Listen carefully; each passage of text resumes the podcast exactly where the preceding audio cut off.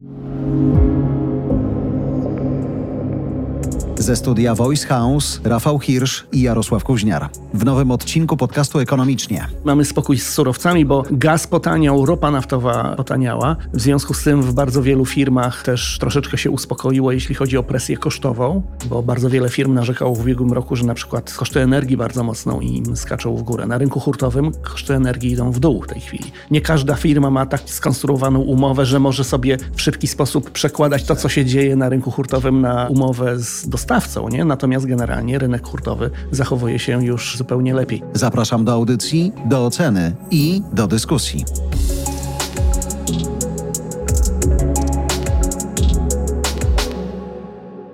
Jakby nie było połówka roku za nami, kiedy się widzieliśmy tutaj z początkiem roku, no to bardzo mało było wiadomo, prawda? Cały czas wszyscy myśleli sobie jeszcze, ja cię nowy rok, może to będzie rok końca wojny, trzymajmy kciuki, żeby mhm. się udało. Teraz ta wojna trwa, końca nie widać, ludzie przestali się nią, mam wrażenie, bardzo mocno przejmować. To sobie się tak toczy i toczy, a świat, szczególnie ten ekonomiczny, który nas w tym podcaście bardzo interesuje, też nieźle sobie zaczyna radzić. Tak jakby przestał zwracać uwagę, prawda? Na wszystkie okoliczności, które wpływały na to, że miał podgórkę. No ale wciąż presja kosztowa presja inflacyjna, to nie są rzeczy, które zniknęły, więc jak śmiesz przyjść i powiedzieć, słuchaj, jeśli chodzi o złotego i warszawską giełdę, to jest naprawdę niezłe pół roku. No bo to było niezłe pół roku. Wprawdzie zabezpieczmy się, nagrywamy to wtedy, kiedy jeszcze się nie skończyło pół roku, więc może w ostatnich dniach coś wybuchnie i się okaże, że to wszystko wyszło inaczej, ale powiem szczerze, nie wierzę w to a wierzę w to, w co wierzyłem na samym początku tego roku, kiedy mówiłem, że to może być bardzo dobry rok dla warszawskiej giełdy i też dla naszego złotego to też może być całkiem niezły rok. I wychodzi na to, że rzeczywiście idziemy w tę stronę. Zrobiłem sobie parę różnych wyliczeń. Śmiało. I powiem ci, że. Chcesz przykład... zacząć od WIG-u czy od czegoś no innego? No właśnie nie wiem. Bo jak patrzę ja na WIG z kolei i sobie tak Dobrze, tak biorę okres pięciomiesięczny, powiedzmy, czyli mhm. taki w sam raz, no to jak widzę zmianę, w sumie taką jakąś niedużą, no to jest 200 244 punkty procentowe. Nie? Ale powiem ci, że od początku roku to jest 17,5%. No dobra. No. WIG. W pół okay. roku 17,5. A od dołka, dołek był w październiku ubiegłego roku, czyli już końcówka ubiegłego roku była niezła. Cały ubiegły rok był fatalny, no bo wcześniej marzec, kwiecień mm -hmm. to były bardzo duże spadki, no bo wojna wybuchła, nie? Natomiast dołek był w październiku, od tego dołka z października do teraz WIG w górę 50%, a WIG 20 w tym czasie 56%. W niecały rok, bo mamy czerwiec, mm -hmm. to jest od października, czyli to jest 8 miesięcy. I powiem Ci jeszcze więcej, WIG, Warszawski Indeks Ta. Giełdowy, dziewiąte miejsce na świecie w tym roku. Jesteśmy wśród dziesięciu najlepszych giełd na świecie, a wśród tych, które są przed nami, są niektóre takie, że i tak nie chciałbyś tam inwestować, na przykład argentyńska. No tak, trochę większe. Na giełdzie argentyńskiej wszystko idzie w górę, bo tam, bo tam ludzie uciekają przed inflacją po prostu. Rozumiem. Ale... Jak w Polsce była hiperinflacja w 1922-1923 roku, to też była wielka hossa na giełdzie, bo to wiesz, pieniądz traci na wartości natychmiast, więc musisz natychmiast to... 1920? Trzecim a, i drugim. Tak, okej. Okay. Nie pamiętasz? No właśnie próbuję sobie przypomnieć, ale to już nie te lata. Pamięć nie ta. W całej Natomiast, Europie. W całej wiesz Europie co, o czym wtedy... chciałem ciebie zapytać, ale może państwa też śmiało możecie się dołączać, komentując, pisząc i tak dalej, że nie było jakichś wielkich IPO, nie było Bóg wie czego. Na tej giełdzie, szczególnie w tych ostatnich miesiącach, są te same spółki, w które mhm. można było dawniej zainwestować. To nie było jakichś przełomowych, cudownych, nowych wejść, które by sprawiły, że właśnie na tej giełdzie tak dobrze się dzieje. Czyli przyszły do nas pieniądze zewsząd, tak? I na nagle zaczęli tak. kupować to, co było, dlatego że co było wyprzedane, wykupione, czy było tak że why not? To jest najprostsze rozwiązanie i bardzo możliwe, że jest bardzo bliskie prawdy, bo czasami rzeczywistość jest zupełnie prosta. Tak. Powiedzenie, że jak coś bardzo mocno spadło, to potem urośnie, wcale nie jest takie głupie i często się okazuje, że faktycznie tak jest. Mieliśmy fatalny rok za sobą, 2022 i on był fatalny w sposób zupełnie uzasadniony. Znaczy chyba nikomu nie trzeba było tłumaczyć, dlaczego były tak duże spadki na giełdzie warszawskiej i nie tylko, na wszystkich giełdach na świecie akurat w ubiegłym roku. Na przełomie ubiegłego i tego roku sytuacja zaczęła wyglądać tak, że tak właściwie wszystkie te takie obiektywne przyczyny, dla których mieliśmy taką zwałę na tych rynkach w ubiegłym roku, albo straciły na znaczeniu, albo zupełnie zniknęły. W związku z tym można było podejrzewać, że skoro zniknęły te przyczyny, to nie ma powodu, dla którego te rynki powinny dalej spadać, a skoro tak bardzo mocno spadły, to teraz można mieć nadzieję na całkiem niezłe, dynamiczne odbicie. I to się właśnie w tym momencie dzieje. No bo jeśli chodzi o wojnę, okej, okay, wojna trwa, ale z punktu widzenia rynków finansowych, Najgorsze było nie to, że jest wojna, tylko konsekwencje gospodarcze wojny. A najpoważniejszą konsekwencją, której wszyscy się najbardziej bali, wojny, był potencjalny kryzys gazowy mhm. w Europie zwłaszcza który mógłby wybuchnąć w zimie, prawda? Wtedy, kiedy jest największe zapotrzebowanie na ten gaz. Uniknęliśmy tego kryzysu, tak? Nic się strasznego nie wydarzyło. Co więcej, ceny gazu bardzo mocno poszły w dół. Rok temu w czasie wakacji to było ponad 300 euro za megawattogodzinę, teraz jesteśmy w okolicach 30 euro.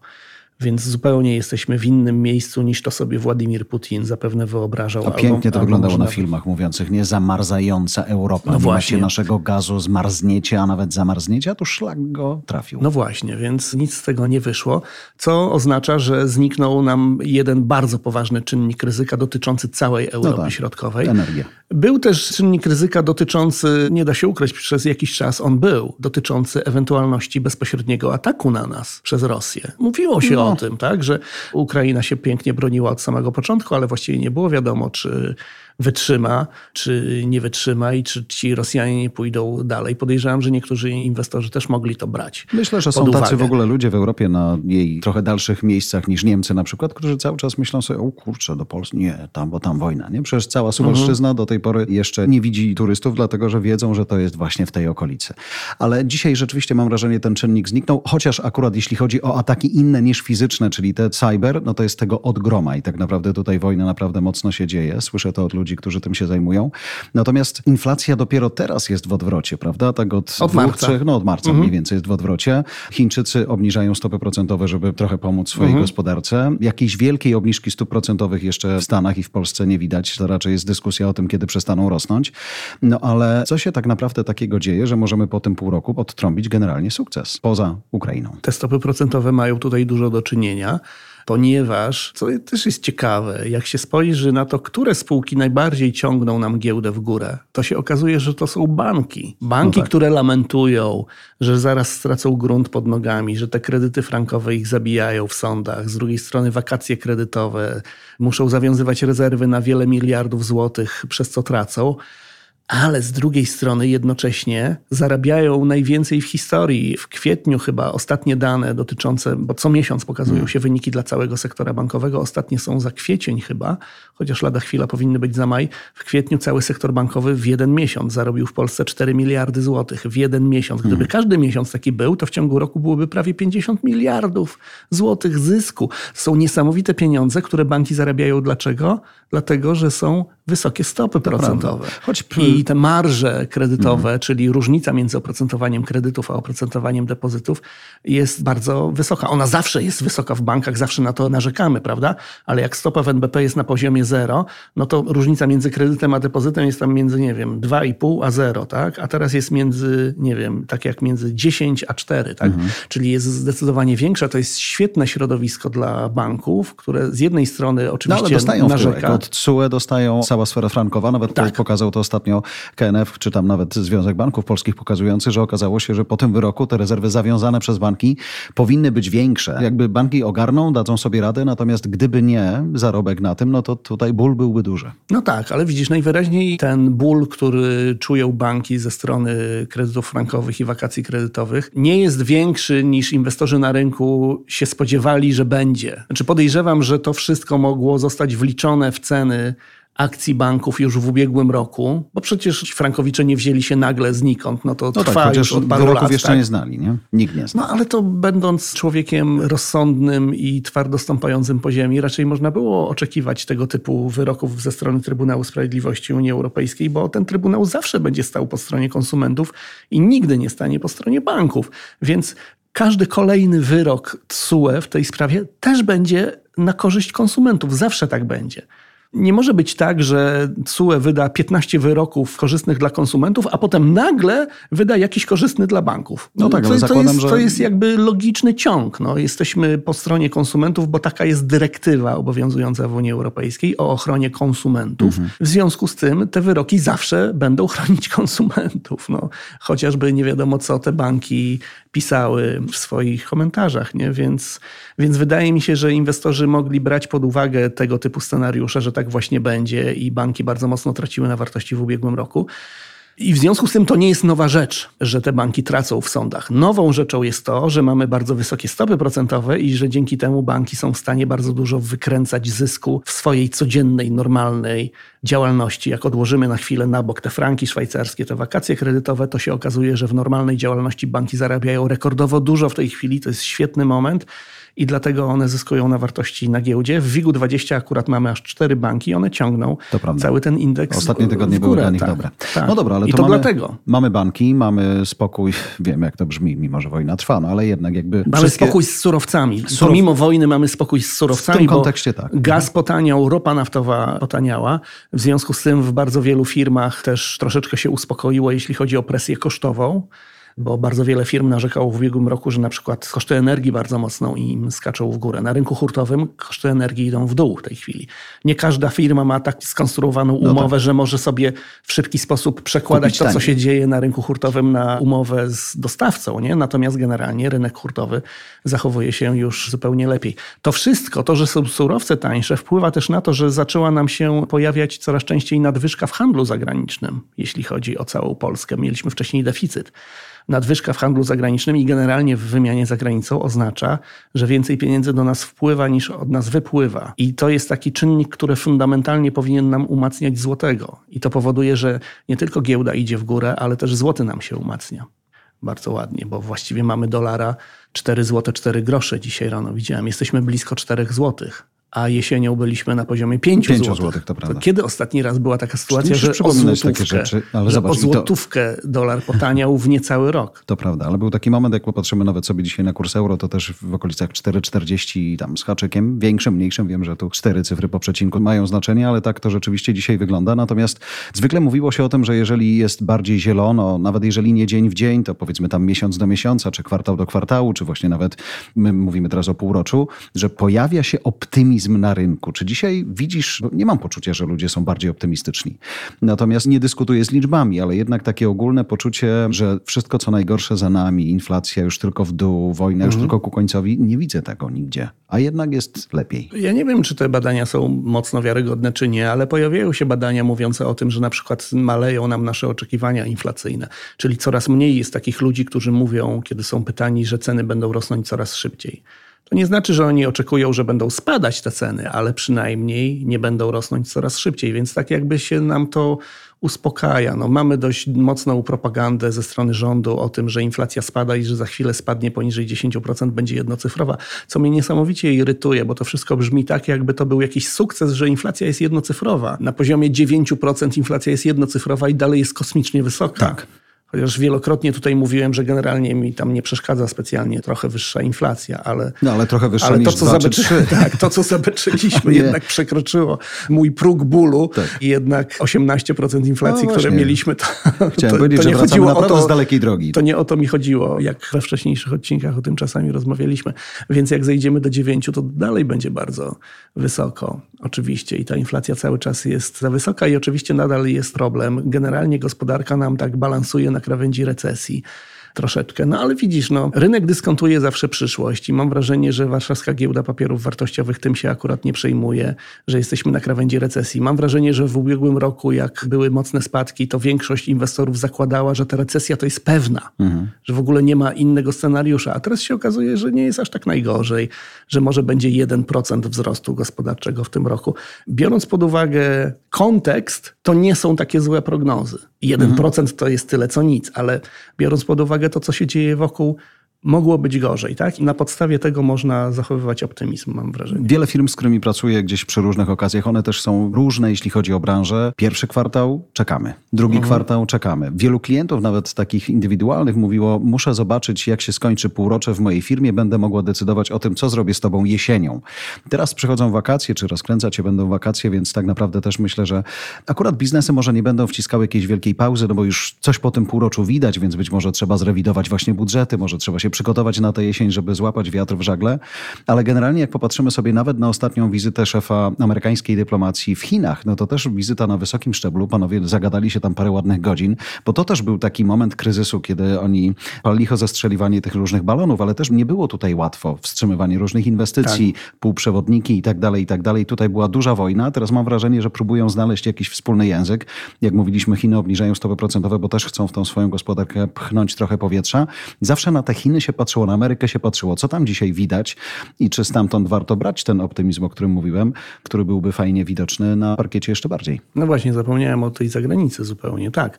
W Chinach sytuacja wygląda bardzo słabo. Oni mieli bardzo ostrą politykę antykowidową, która im zupełnie zdołowała gospodarkę, zrezygnowali pod koniec ubiegłego roku z tej polityki pojawiły się oczekiwania, że w związku z tym ich gospodarka się bardzo szybko odbije i teraz się okazuje, że ona się wcale nie odbija tak szybko, tak trochę jakby się kończą pomysły, co zrobić i są tak troszeczkę w kropce i rzeczywiście obniżają stopy procentowe, zapowiadają jakieś tam programy stymulujące. Natomiast mam wrażenie, że z naszego punktu widzenia to, że akurat w Chinach jest słabo, to nie jest tak źle, bo dzięki temu właśnie te surowce pozostają tanie. Bo wiesz, jeśli tylko Chiny zaczną się odbijać i gospodarka zacznie rosnąć szybko, to będzie oznaczać, że natychmiast znowu zacznie drożeć ropa naftowa, zacznie drożeć gaz, bo te wszystkie ładunki LNG zaczną płynąć w stronę Chin właśnie, do Azji i w Europie będzie tego mniej, więc w Europie gaz podrożeje. Więc z naszego punktu widzenia to, że Chiny radzą sobie słabo, wcale nie jest takie złe. No i oczywiście jest ten czynnik amerykański, o którym nie rozmawialiśmy wcześniej, czyli przede wszystkim kwestia tych stóp procentowych. Z punktu widzenia giełd, Idealny moment w tym takim cyklu inwestycyjnym jest wtedy, kiedy bank centralny amerykański kończy podnosić stopy procentowe i wszyscy oczekują, że za chwilę przestanie to robić. Nie ten moment, w którym faktycznie przestał, tylko ten moment, w którym za chwilę przestanie bo wiesz, rynek dyskontuje przyszłość, więc ważne są te oczekiwania. Wtedy jest pod co grać, tak? Wtedy rynek może grać pod to, że za chwilę Fed przestanie podnosić stopy procentowe, wtedy wszystko rośnie. I dokładnie mamy ten scenariusz w tym roku i to się tak śmiesznie układa, że o tym, że Fed za chwilę przestanie podnosić stopy procentowe się mówi od ponad pół roku. I miał za chwilę przestać podnosić w marcu, potem miał za chwilę przestać podnosić w czerwcu. Dzisiaj już wiemy, że za chwilę przestanie podnosić we wrześniu, więc to się przeciąga i te stopy procentowe dalej są podnoszone podnoszone, ale paradoksalnie z giełdowego punktu widzenia to jest optymalny scenariusz, bo ciągle możesz pod to grać. Mhm. Gdyby on miał zakończyć podwyżki stóp procentowych w marcu i gdyby faktycznie w marcu skończył, to znaczy, że od marca giełda musiałaby sobie znaleźć jakąś nową historię, pod którą można by grać. Rynki finansowe działają w ten sposób, że tam musi być jakieś story fajne, pod które możesz grać nie zawsze jest to story pozytywne. Czasami rynek się czymś tam przestraszy, tak? I wtedy idzie w dół i nic nie jesteś w stanie na to poradzić. Od dobrych kilku miesięcy na rynku amerykańskim mamy pozytywną historię o tym, że amerykański Fed za chwilę przestanie podnosić stopy procentowe i że zrobi to w sposób taki gładki, że być może nawet uda się tam uniknąć recesji. Jest rynek pracy cały czas silny, niska stopa bezrobocia. Generalnie wszyscy sobie poradzimy elegancko. I stąd ten optymizm także w naszym globalnym otoczeniu, tak? czyli na giełdach na całym świecie. Mówiłem, że warszawska giełda jest na dziewiątym miejscu w tym roku. Wśród tych rynków, które są lepsze od nas jest między innymi Nasdaq, czyli amerykański rynek, tam ze spółkami wysokich technologii, który jest dodatkowo ciągnięty w górę przez kolejną wspaniałą opowieść tego roku rynkową, czyli opowieść o sztucznej inteligencji. Tak. No Wszystko, i... co ma związek ze sztuczną inteligencją, podrożało kilkaset procent. To prawda, tak? choć tutaj akurat to jest też fajne, że nawet nie chodzi już o samą technologię, ale w tym przypadku o procesory, które myślę tak. o NVIDII, nie? która mhm. eksplodowała niesamowicie. Czyli my mamy procesor, którym możecie się śmiało przy AI-u zabawiać, więc kupcie go od nas. A ponieważ zrobiliśmy odpowiednie inwestycje wcześniej, ogarnęliśmy się, no to dzisiaj właściwie dyktujemy warunki, więc to sprawiło, że i Nvidia fajnie poszła w górę, no i tak jak mówisz, to wpłynęło też na cały rynek. I nic nie wskazuje na to, żeby nagle historia AI-owa się miała zakończyć, więc tak naprawdę technologiczne firmy, które są, zobacz, po sporym bólu zwolnieniowym i tak dalej, bo w covid zatrudniali na potęgę, teraz musieli mhm. to wyrównać. Pojawiło się mniej zleceń, więc ta ławka z siedzącymi specjalistami musiała też się trochę oczyścić, no a AI zaczyna rzeczywiście gdzieś dmuchać w taki nowy żagiel, ale też nie dla każdej firmy to jest, nie? Bo żeby ogarnąć całą technologię AI-ową, to musiałeś się do tego przygotować albo nadążyć za tym, co się tu i teraz dzieje, nie? Więc tak naprawdę niektórzy zdążyli na ten pociąg, inni próbują gdzieś jeszcze w ostatnim wagonie być, ale rzeczywiście Nvidia pojechała nieźle. Tak, tak. Nawet niektórzy widziałem, że u nas żartują, że za chwilę spółki notowane na warszawskiej giełdzie będą wysyłać komunikaty o tym, że zmieniają profil działalności i że teraz będą zajmować się pracami nad sztuczną inteligencją. No, Orlen w PKD mam nadzieję to już ma, nie? Taki benzin na przykład.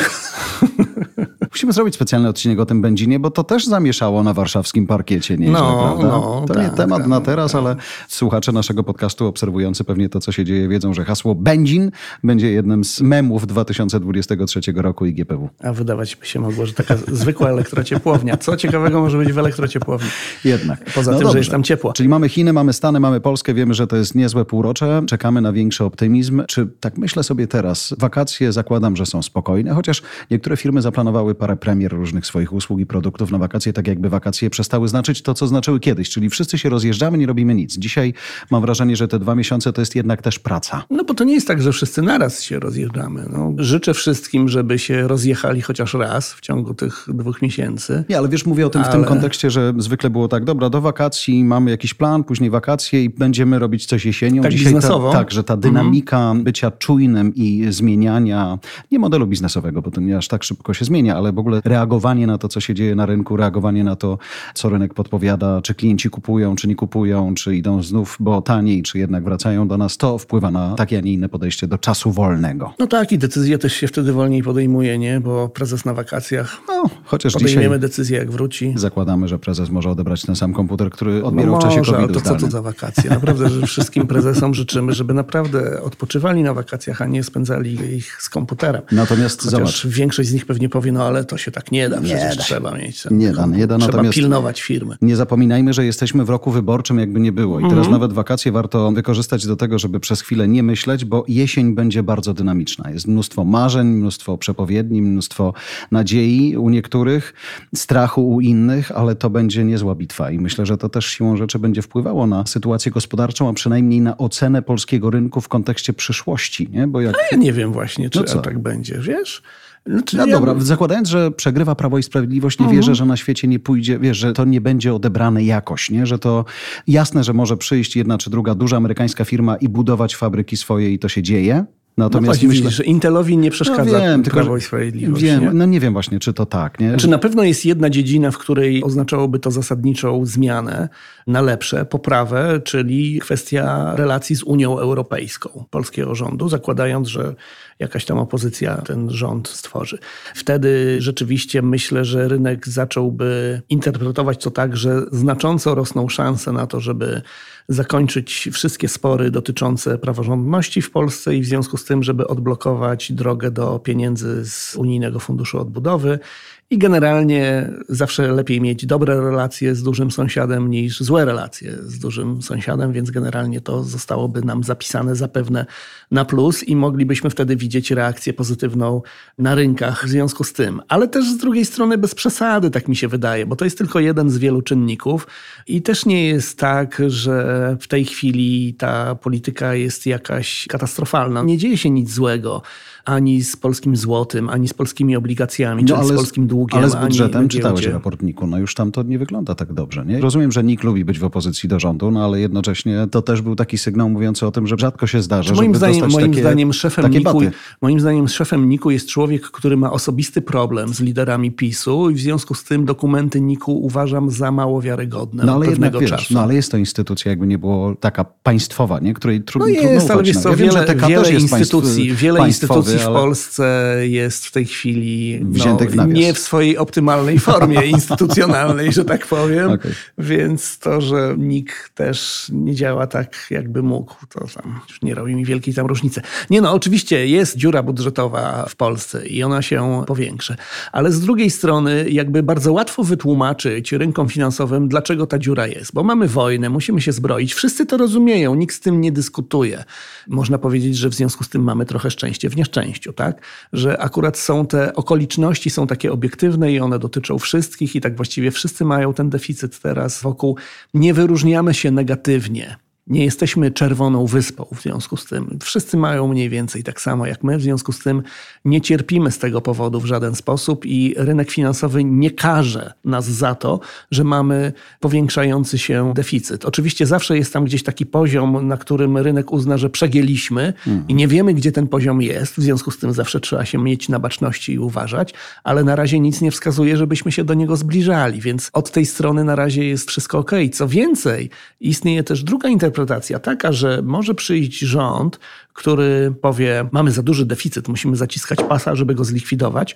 I w ten sposób doprowadzi do tego, że w gospodarce się pojawi nieco głębsza recesja, i na to się może rynek finansowy zjeżyć też. Czyli może być tak, że dla inwestorów to, że u nas jest większa dziura budżetowa, ale troszeczkę dzięki temu nie wpadamy w recesję, to wcale nie jest taka zła kombinacja. Ja się zastanawiam od pewnego czasu nad tym, nie będziemy o tym robić osobnego odcinka, bo to chyba zbyt egzotyczny temat, Śmiało dołóż. ale zastanawiam się nad tym, co się dzieje z koroną szwedzką. Jak popatrzysz na relację korony szwedzkiej do polskiego złotego, to się okazuje, Widziałem że... To... ostatnio twojego tweeta mówiącego, że jeżeli na wakacje do Szwecji, to tylko teraz i wziąłem sobie to do serca i właśnie w sierpniu tam wyląduję. Mam nadzieję, że przytrzymasz ten niski kurs korony oczywiście. Tak. Tylko dlaczego ta korona tak bardzo traci na wartości, a jednocześnie złoty bardzo wyraźnie zyskuje na wartości?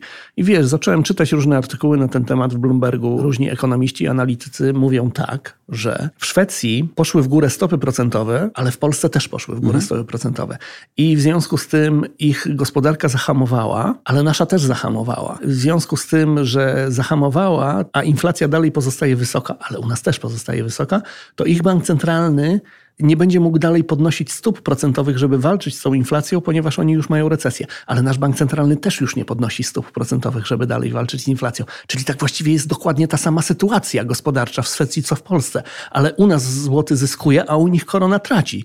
U nas bardzo wyraźnie złoty zyskuje, a u nich bardzo wyraźnie korona traci. To nie są drobne ruchy, tak? Jedną różnicę, jaką zauważyłem w tym opisie gospodarczym jest taki, ta różnica jest taka, że u nich się dodatkowo bardzo mocno posypał rynek nieruchomości.